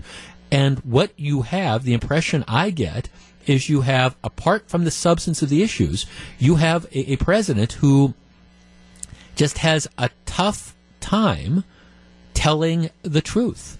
That, that because see that's the one thing there, there when when you're talking about true or false there, there is there is a truth and I mean, I understand how people can shade the truth or try to spin it, but I really get the sense on, on one issue after another, and I appreciate that the media is not willing to give him a break, but this is this is somebody who will say anything at any given time in an effort to try to deflect attention or to do things. And I mean, I understand where this credibility gap is coming from, and it is unfortunate because I think it is hampering his ability to get stuff done. But yeah, I I, I think that there's huge issues. 414-799-1620. And I, I think I certainly understand why there are people who do not consider him to be honest. And even though I agree with a lot of the policies, I don't know that I consider him to be honest. Matt in Racine. Matt, you're on 620 WTMJ. Good morning. Hey, Jeff. Hi, Matt. Thanks for taking my call. Sure. Um, I think his substance is honest, but I just think that the ways that he goes about and does it are not exactly as honest as they can be mostly because he says Mexico's going to pay for the wall. Yeah. And I guess we're finding out that we're going to pay for it. I like the substance. I just Yeah. wish he was a little more transparent with the means of doing it. Well, right, or right, or or that's another word for honest. you know, right? You're yeah. right, yeah. No, no. Thanks for no. I pre- no. And I, I again look, and I'm not. I'm not proud of saying this, but I. I mean, it, it's one thing after another. Okay, Scott sends me an email. I've tried and tried and tried to believe Trump and what he and his administration have said, but time and time again, he and his administration have been proven to be flat out lying to us, or he's done a complete 100 180 on what he campaigned on. Yeah, I mean, the the, the wall would be a classic example. I could list the many examples, but the list would be too long for the email. Um, that's see that's what it, it's that credibility that hurts you because if you're going to get stuff done what you need is, is you need people to trust you. You need people to believe that you know your word is good. You need people to believe that you are in fact honest. Because sometimes even if people don't if if they trust you if they believe you're honest they're, they're willing to cut you some slack I think part of the problem they're going to have moving forward, and part of the thing that's going to be really hampering this administration, is the fact that there's a lot of people who should be allies who are, are sitting are going to sit there and say, "We just don't know. We don't know what the truth is. We can't trust." What's being said because there's been so many flip flops or or whatever that we're not going to stick our neck out. All right, Patrick in Milwaukee. Patrick, good morning. You're on 620 WTMJ. Hi, Jeff. Hi, Thanks Patrick. for taking my call. Yes, sir. Hey, um, I think that he's not any more dishonest than any other politician. Um, I think that it's just the the media that they keep pounding on that that he's dishonest, and, and um, I think most people know that he's not any different. If you did a a poll on Obama, if he was uh, honest or dishonest, I'm sure the polls would come out saying he was honest, at, even after all of his Obamacare. Uh, so you, you think it's you just think it's nothing but kind of a media creation um, that that's that's Yeah. causing this. Yes, and I don't believe any. I don't believe polls anymore after Well, the presidential election. I under, I mean I see I see Patrick. I, I understand the I understand why everybody and I think they're legitimately questioning polls. I, I will tell you, forget polls. I kind of go with a with a gut feeling. I think and I, I mean, I think that there were, while there were a lot of people, for example, who disagreed with George Bush and disagreed with Barack Obama, I guess I, I do, I, I don't, I, don't think that if you had done these similar sort of polls, and let's assume the polls are are accurate within a margin of error, I, I don't think it was so much an honesty factor. I think it was we just think that they're they're plain wrong. Um, unfortunately, with Donald Trump, and look, and I, I appreciate that there's a bias in the mainstream media, and I appreciate that you know the, the media I think has kind of been out to get him, but he's he's given you know, I mean, he whether it's, I mean, okay, the most the latest example, even before this poll, the, after the poll was taken, you've got the whole Comey thing, where there's you know one story after another and one version that comes out after another, and and the American people won't tolerate being lied to, and and that's I think the very real concern that you should have for this administration that I, by the way, want to succeed. But if people, I will tolerate a lot. You will tolerate a lot in your personal life or your professional life, but you won't my guess is you won't tolerate being lied to. And that's the problem we're getting into now that I think people are, are starting to, even with the natural skepticism you have involving politics, you're starting to say, okay, this, this guy's lying. Um, and the truth is, whatever he thinks it's going to be at a particular moment. I mean, tell me the truth. Let me process it. I can figure out how to handle it. Gary and Racine. Gary, you're on 620 WTMJ. Good morning. Good morning. I uh, I think the president has waffled on way too many issues, reversed himself for his own convenience, is trying to stonewall the firing of Comey, uh, and and is somehow trying to plow under the issue of the Russian involvement in in in our election process, mm-hmm. because I think he knows there's something there which may well cause him some serious problem. L- let me ask you this, Gary: Were you a Trump supporter or not? Yes. You were okay. I was. So you've broken bad on him since he took. Guy, okay. Okay, you broke you broken bad on him since he took office. Exactly, and yeah. increasingly more every day. Well, I again, I just it, it is this, and you know, you use the term liar. I'm, I'm just I'm, I'm, using the term credibility gap. Um, but I think that there's more, and as a matter of fact, you know, th- there's a lot of people out there because actually in this poll I was looking at, his approval rating, you know, the substance that's about eight points higher than the trust factor, which tells me that there's even people who, you know, were supporting him or still support his policies who don't believe him. And, you know, if, if people think you're a liar, you're done. You're just flat out done. You can never get their trust back. I agree. No, and that's, that's, that, that's, that, that is an issue, and it's an issue that, that, that bothers me. Because again, once, once you get that perception, once you get that reputation of you're the you're the cheating spouse, okay, good luck trying to win you know trust back. Th- those are those are those types of things that are you know that are out there, and and it makes it difficult again to get your agenda through. Okay, our text line has exploded. Jeff, I don't feel he's honest, but I don't feel the majority of politicians are honest. They'll spill, spin anything to fit the narrative. Yeah, there's a difference though between spinning and outright lying. There's just no nice way to say this. Okay, Doc on the Northwest Side writes, It's the old saying, if I can't dazzle them with my brilliance, I'll baffle them with my BS. Mixed emotions, glad Hillary lost, voted for Trump, but question, question, question. Um, you, you know, yeah. Mitch and Sturgeon Bay says, if dishonesty includes embellishment or exaggeration, then no. Um, I, I, doubt Trump ever saw thousands of New York Muslims celebrate 9/11, nor one million people at his inauguration. Yeah, it's see, it's it's little things like that, but then it's it's the big things too. Jim in West Allis. Jim, you're on 620 WTMJ. Good morning. Yeah, I uh, my my my uh, sentiments echo what you just said. Uh, I think the man's an embarrassment. He's the, he's the leader of our country. I voted for him because I can't stand the Clintons either, mm-hmm. especially Hillary and the and the group that that backs her. The thing about the, the the thing I believe about Trump is he's so indoctrinated into business and getting his way and sitting with a small group of people pushing them around and insisting on his way mm-hmm. and his way only, and then he screws them once he gets the deal. That's why he's been in court so many times. He has no clue how this government works. Well, it's also yeah. I mean, thanks. I'm, I'm kind of up against the clock. I'm sorry, but I, I mean, I I think look here. You have a guy, and and I'll, I'll give him his due. He's a very successful New York real estate guy and a wheeler dealer and operative where you, you come out and you make all these big, bold claims and you're used to saying stuff that you, I don't know, might be true, might not be true, but it's kind of that bombastic, I'm a salesman type of thing. Here, I'm going to say what I need to do to, you know, complete the deal, and then I'm going to deny it or I'm going to back off or, or whatever. That, that trait obviously can work well in certain types of settings. It doesn't work well, though, when you're the leader of the free world. And that's, I think that's what you're starting to see play out. It's 1109, Jeff Wagner. So glad to have you with us. All right. Um, in the governor's budget proposal, what he wants to do is he wants to boost pupil per pupil spending for for schools somewhere in the neighborhood of $650 million, something that, that everybody applauds. But in order to make that work, you have to find savings in other areas of the budget.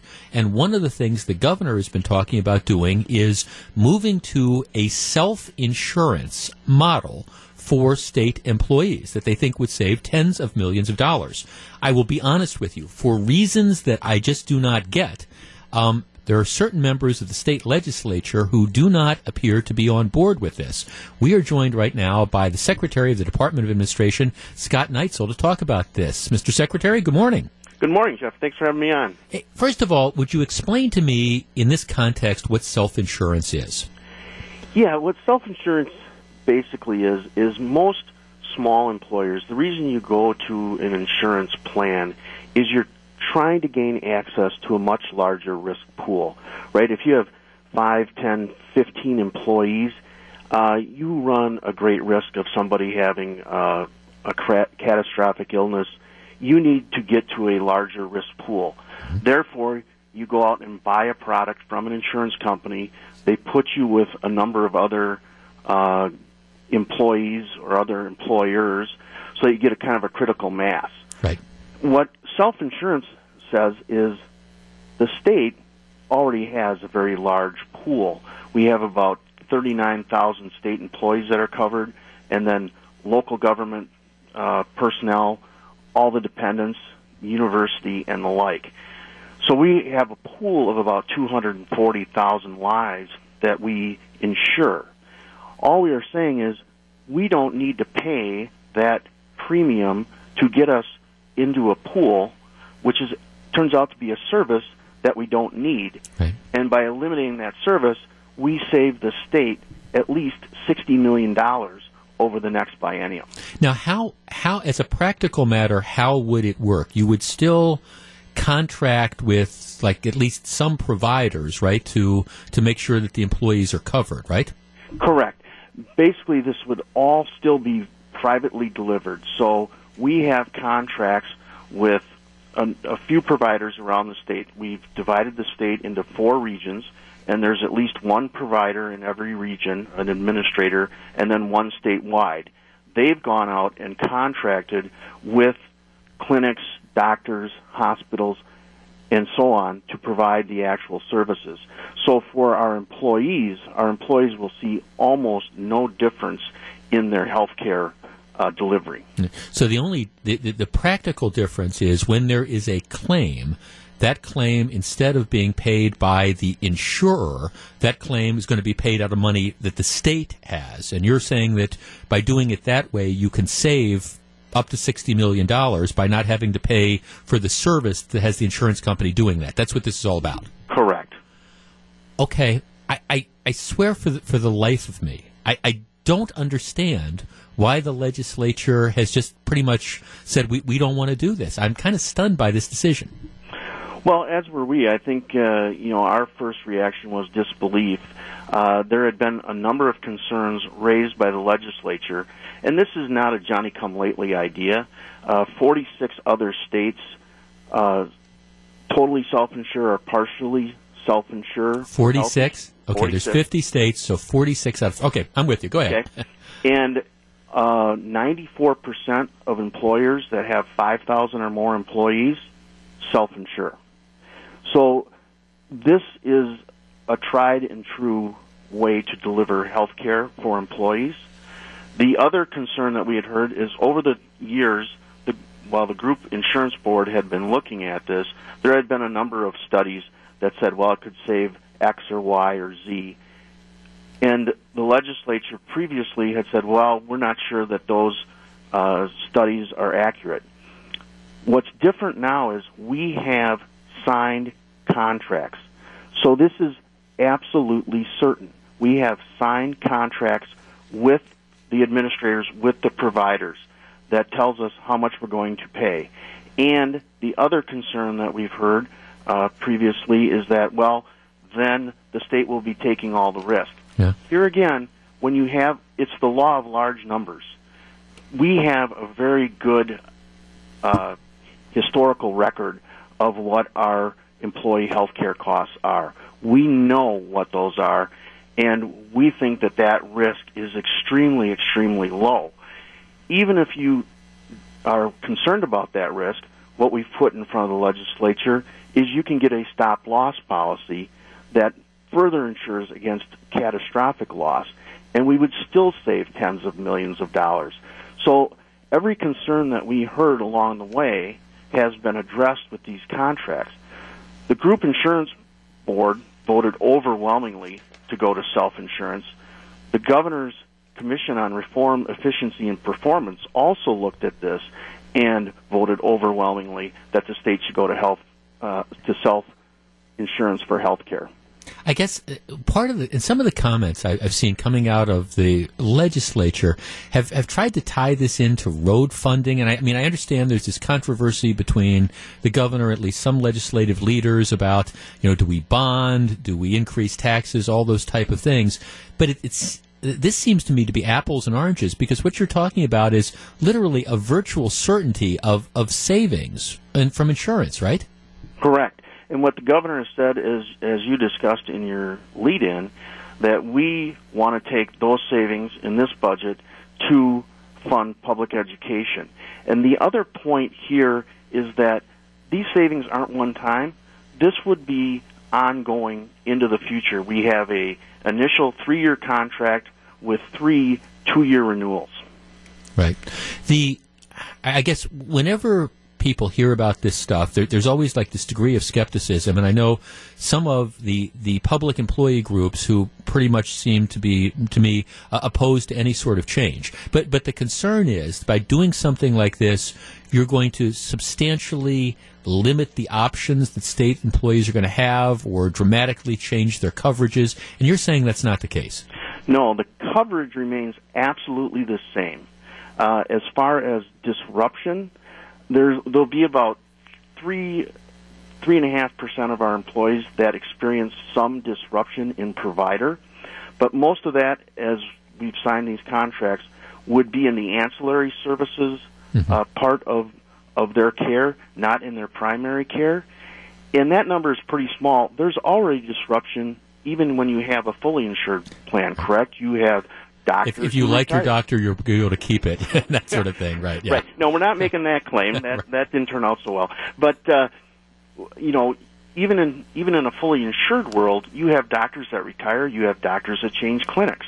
So it's you know to hold self insurance to a zero disruption is is very disingenuous. Well, I mean, the the employer that that I have worked with over the years, I mean, um, health net healthcare networks come in and, and, and go out depending on, on the deal. I mean, I remember a, a couple years ago, a prominent healthcare network around here that I used suddenly became out of network. You know, when they renegotiated new deals. You know, now it's back in. But that that's the type of stuff that does happen all over as as, as again these healthcare plans get modified. Correct. And and one of the other um, issues that has been raised is well, is this the right time to go to self insurance with uh, Obamacare being up in the air?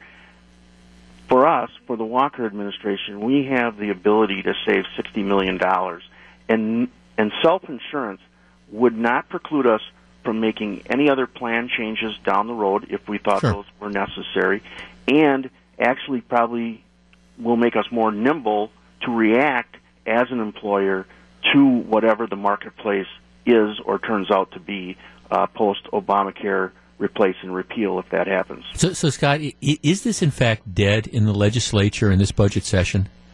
Well, I think it's got an uphill fight, uh, but we are certainly continuing to push.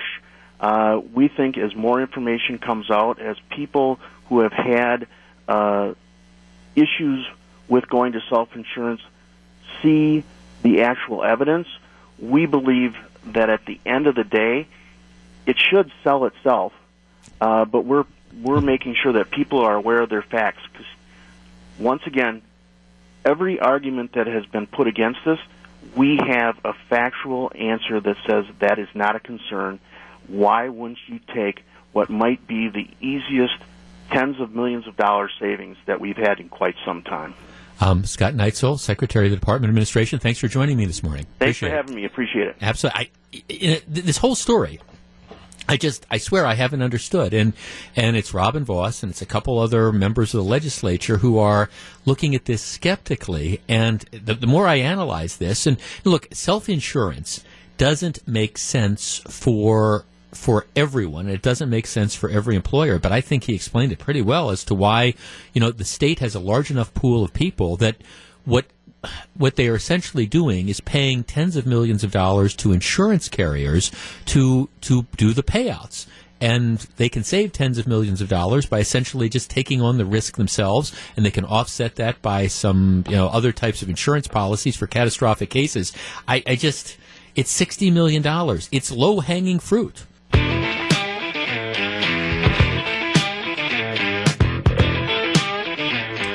It is 1123. Jeff Wagner, 620 WTMJ, coming up in about 10 minutes. It's an initiative that the Walker administration is touting, and um, I, it's one that I have reservations about, and we will discuss that. So that's coming up in about 10 minutes or so. I was I was listening to Jane's news report at the top of the hour, and uh, Powers Boothe. If you are a a movie fan or particularly a television fan, you you you might not recognize the name, but I guarantee you would recognize the, the face. An incredible character actor. Um, did a lot of movies, but probably is most famous for his TV appearances. Um, he won an Emmy for playing James Jones the, in the Guyana tragedy back in 1980. More recently, he was one of the villains. He played uh, Cy Tolliver in the show Deadwood, which I I understand kind of had a cult following but I, I was part I was part of that cult, and he was just this this embodied, this slimy, sleazy brothel owner in you know in, in Deadwood, set in the late 1800s, or um, he, he passed away at the age of 68. But it, again, he's one of these he's one of these guys who you wouldn't necessarily know the name, but if you have an opportunity and you're you're looking at television or you're on the web or something, and, and you see the picture and you go, oh, that's Powers Boothe. He was an incredible an incredible actor and as somebody who has been hoping for years that they finally get their act together and, and do this Deadwood reunion or, or bring it back as the form of a movie or something, they've been talking about it. Uh, again, this is what happens as time kind of passes because you start to lose some of the uh, you lose some of the great actors that were there. But Powers Boothe passing away at the age of 68. If you're a fan of Deadwood, you know who I'm talking about. It's 11:25. Jeff Wagner, 620 WTMJ.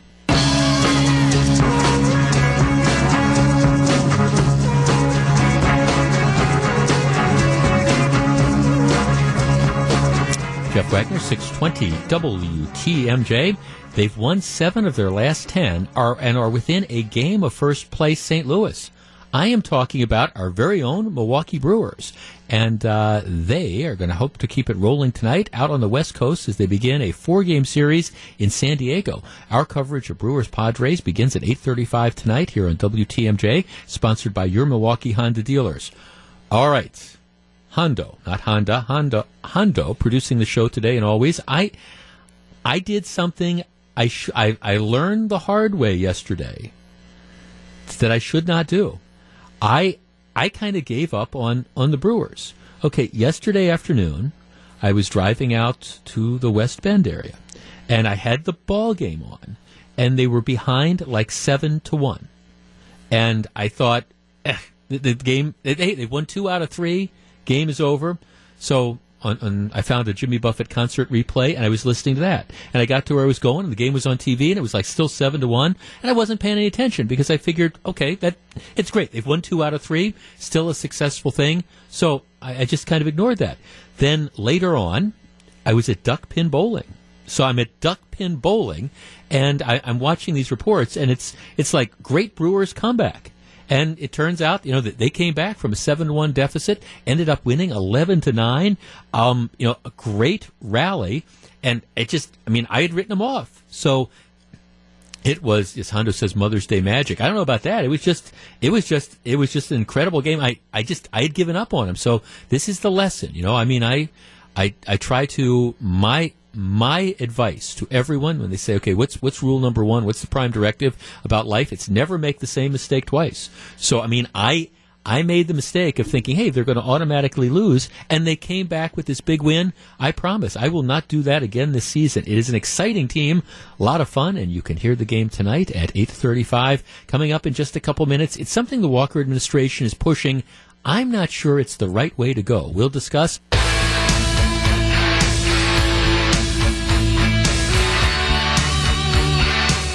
It's 11:35. Jeff Wagner, 620 WTMJ.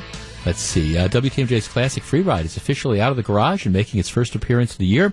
Register to win this beautiful 1968 Valenti Oldsmobile 442 convertible today from 3 until 6 at the Woodmans on Howell Avenue in Oak Creek. John McCure will be registering you and giving you a chance to win tickets to see Zac Brown's band, the Zac Brown Band, play at Summerfest. It's WTMJ's Classic Free Ride, sponsored by NuMale Medical in Tosa and, of course, our friends at Summerfest.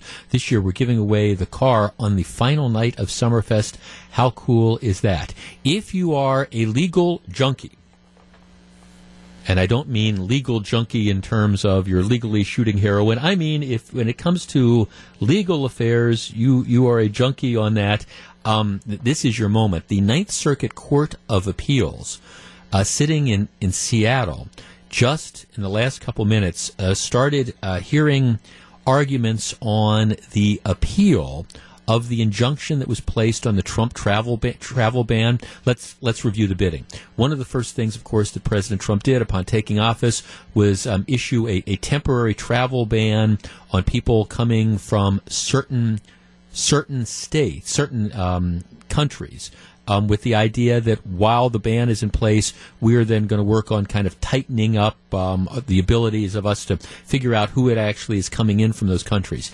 The the ban initially, and I've argued this, while I think well intended and certainly reasonable, was done in a heavy handed fashion, and it was done without considerations of some due process issues, including, you know, how do you handle people who have green cards, who have a different due process rights than people who are just coming into the country. Anyhow, got shot down in the courts. President Trump came out with another travel ban that was, I think, much more narrowly tailored in an effort to avoid some of these concerns.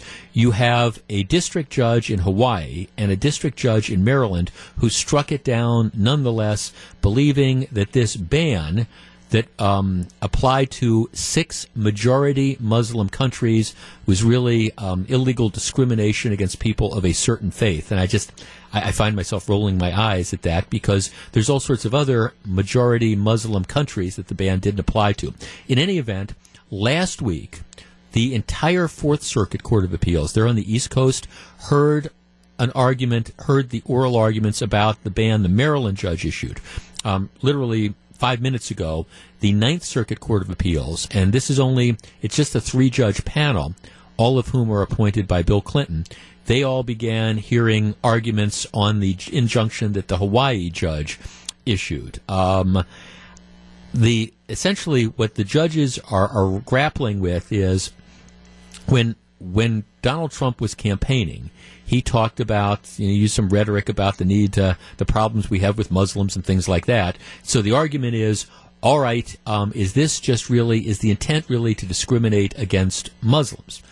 Again, even though, like I say, there's all sorts of other majority Muslim countries that this does not apply to.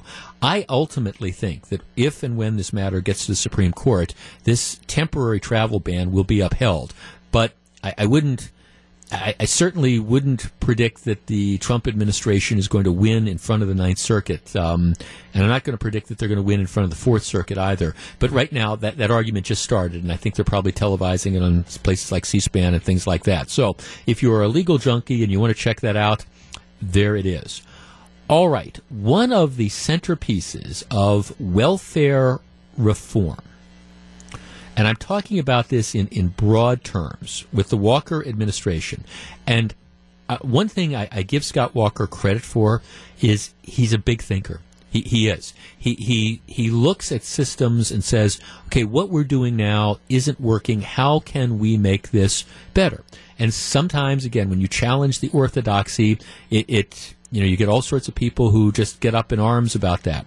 But you know, he he wants welfare reform, and I, when I'm talking about welfare, I'm I'm using it in the the broadest possible terms. Everything from food stamps and unemployment insurance to other sorts of payments and participation in various you know government sponsored programs. He wants to make them more efficient. There's no question in my mind, and he also and the phrase, and I'm going to paraphrase it a lot, but, but he wants these programs to be safety nets, not mattresses. In other words, something that you temporarily help people with, but the idea is they're going to get back out, they're going to get back on their feet. And that is something that I think everybody should uh, applaud. I mean, that's ultimately what the goal is. The idea of people um, being on welfare, and I understand we don't have the traditional welfare that we did 10 or 15 years ago, but the idea of being on welfare for generations is just should be unacceptable to everybody, and I know it's unacceptable to, you know, Governor Walker. One of the things that he firmly believes, and that I agree with, is that if you are trying to get off that mattress, if you're trying to get somebody back on their feet, one of the biggest impediments, and there's a number of impediments, but one of the biggest impediments is whether that person, whether it's the person receiving food stamps or whatever form of government assistance, if they are a drug user. Because the truth of the matter is, if you are, if you're a drug user, you're you're doing cocaine or you're doing heroin or whatever, your your chances of becoming a productive citizen are not that great. And so, what, what Walker firmly believes is that if we can identify the people who have substance abuse problems, and we can, you know, get them into some form of, of program, force them essentially to, to get help that they're choosing not to get, that we're it's going to be better because you're you're never you're never going to get off that cycle of dependency, you know, as long as you're continuing to use drugs. I agree with him on that completely. So one of the things the Walker administration is talking about doing is they are talking about, and they've already implemented in some cases, what they want to do is they want to drug test people as a condition of receiving benefits from the government. Now, for some of these things, they need to have federal waivers for them because, like the food stamp program, that's even though it's administered by the states, it, it's run by the federal government. So arguably, you need the federal government to sign off on it. But the idea is the Walker administration wants to drug test welfare recipients, and I'm using welfare in the broadest possible term. A lot of the usual suspects are out there saying, no, this is degrading to poor people. It's awful. You should not do this. All right, our numbers are 414, our number is 414-799-1620, which is the Accunet Mortgage talk and text line. Here's my concern with this. I I have no problem with any of this in principle. I, I don't. But my biggest concern is I I always want to look at what I call a cost benefit analysis. It costs money to do something what is the benefit from that? And is the benefit going to be worth it? In states where they do aggressively drug test people for you know, recipients of these benefits, what you find is that it costs a ton of money to do the drug tests. Costs a ton of money to do the drug tests. And the number of people that they catch is is almost non-existent. Um, of all the, in the states that drug test for welfare, quote unquote, all but one have a positive test rate of below one percent. I mean, below 1%. And it's costing, you know, it costs millions of dollars to do it. I agree with this in concept. But if you're going to only catch, if you're going to spend a million dollars to catch a couple people, could you spend that million dollars in a better way? And this is not an endorsement in any way, shape, or form of people, you know, who are, u- who are using drugs. Certainly, it's not. And I get the whole concept. That's why I did the lead in. But I will tell you, I have legitimate concerns as to whether it makes economic sense to, to do this. Is it worth, if the numbers come back and say, you know, it's going to cost you, you know, 25 or 50 or $100,000 in overall drug testing for every one person you catch. I mean, red flags go up, and I ask, does that make sense? Jeff in Milwaukee. Jeff, you're on 620 WTMJ. Good morning. Ah, you kind of hit it on the head there, the price value there, you know. Um, two things. One is you have to have a reasonable price, or, you know, to charge for that to make it, mm-hmm. getting your bang for the buck, so to say. The second thing is, is I believe crime would skyrocket. You're going to have to have a cop on every corner. Um, I, I just don't see, you know, them. Once you take something away, how are they going to put food on their table? Yeah, well, I You guess I, I mean the the idea would be Unfortunately. Yeah, it is. I guess. I mean, thanks for calling. I mean, the idea would be that this is the way to, to get people straight. If you if you just don't let them stay on the dole forever, and I understand it conceptually. I, I get it, but uh, if you're if you've been listening to me for the last two decades, I'm I'm, I'm a do the math guy, and I sit down and I, I just I look at costs and I look at the benefits. And that's the, see, to me, that's the big question. If you can show me numbers saying, hey, we are going to, by throwing this wide net and by making everybody who's on whatever sort of public assistance program there is, you know, pee in a bottle, oh, okay, and, and you're, you're catching a bunch of people, yes, but if you're catching one person out of every 150 people, you know, my question is, is that worth the dough? Um, or could we spend that money in other ways, either helping people or tightening up the system to, to catch other folks?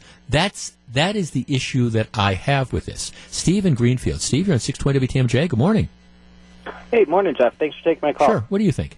Yeah, I agree with you 100%. I think um, if they did a one strike and you're out approach where um, you, you do a random drug test to see uh, what's going on, if somebody fails, I would offer them the, the help that they need. Um, and then if the second time comes around and they, they can't get straight, right. then I would cut them off because I think, you know, like you said too, I think that would help as far as like the cost effectiveness. You're, Right. you're not Right, or if there's reasonable suspicion. I mean, okay, if you've got somebody who's a who- who's a wel- welfare recipient, however you want to define that, you know, who, who gets arrested for selling drugs or something like that. I mean, okay, then you know, then maybe you've got a basis to do some sort of targeted stuff, as opposed to just th- this general. We're going to randomly test, or we're going to we're going to test everybody. If in fact. 99.5 times out of 100, you're not going to catch anybody. I think so. And, that, and I, I appreciate everything the governor's trying to do, and I, I respect this effort. And believe me, I'm one that's all in favor of trying to get people, you know, off the dole. And I'm certainly death on, on people who are, you know, who have, have drug problems. You need to get them the help they're going to get because if you're doing heroin, you're doing cocaine, you're doing methamphetamine, you know, your chances of becoming a productive citizen are not great. So I have no trouble trying to identify people and get them off this. I'm just saying I just have reservations as to whether this makes economic sense. It's 1147.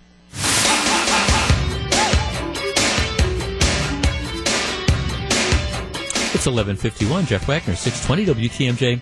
Okay, this is one of the strangest stories of, of the day. And, and I admit, if I hadn't seen this report on Channel 12, credit where credit's due, I wouldn't have known about it. I- I've been in, I'm in the process, and it's going to be a long process. I'm in the process of going through my house and just accumulating stuff and moving it out, you know. And I, and typically, I, I, I make lots of trips over to, to Goodwill, you know, which there's a Goodwill store right down the street from us. So I'll load up a bunch of things, a bunch of clothing or whatever, and I'll, I'll take it to Goodwill. I'm there quite a bit, and I, I just, I, I'm glad to give it to charity, and I'm glad. I mean, I know I give it to Goodwill, and I think it's it's going to a good location. And there's all sorts of other great charities that are out there as well. Apparently, and I just but uh, for me, the giving, as long as it's going to a good place, convenience is important to me. I, I don't want to have to work too hard to you know give away the clothing or whatever. There's been a number of collection bins which have been popping up across the area for something called Operation Green. And th- these bins, they just appear overnight in parking lots and stuff. And, you know, they, they solicit donations, clothes, shoes, things like that. All right. So, hey, it's great. Hey, there, you get one of these bins. It's at the store right next to where you live. Great. You'll run by, you'll drop them off. Well, here's the deal. The, these bins, this Operation Green thing, it's not a charity. It, it's, it's a private for profit operation. And so what happens is when you donate clothes or you donate shoes or whatever, it, it, it doesn't go to charity. It doesn't go to poor. It just, they, they keep it, they take it, they sell it. That's what they do. And know, a lot of the legitimate charities are saying, well, I mean, obviously, it, what, what people choose to do with their extra items is up to them. But, you know, we think that people don't realize that they're not when they drop it off at one of these Operation Green type of bins or something. They're they're just giving it to someone else. They're not giving it to to charity. A number of communities like New Berlin have have outlawed these bins. But still, there's apparently a lot of these that are in New Berlin, for for example. Um, company now, company doesn't claim to be a charity. They're not saying that we give this stuff to charity, but still, I think a lot of people, when you drop these things off at the collection bins, you think that it's going to a good cause. So maybe maybe if you're doing it, you're just convenient. Hey, this is some place that's going to take my used clothing or shoes or whatever. Boom, here it is. I just want to get rid of it. And even if they sell it, I don't care. For those of us that do have all sorts of extra stuff that we're trying to get rid of, and you know, we, but we nonetheless want to see it go to a good cause. Make sure you know who you are giving it to. Also, if you give the stuff to this Operation Green Place, you don't get a charitable donation for it to the extent that's what's motivating you. Just words to the wise.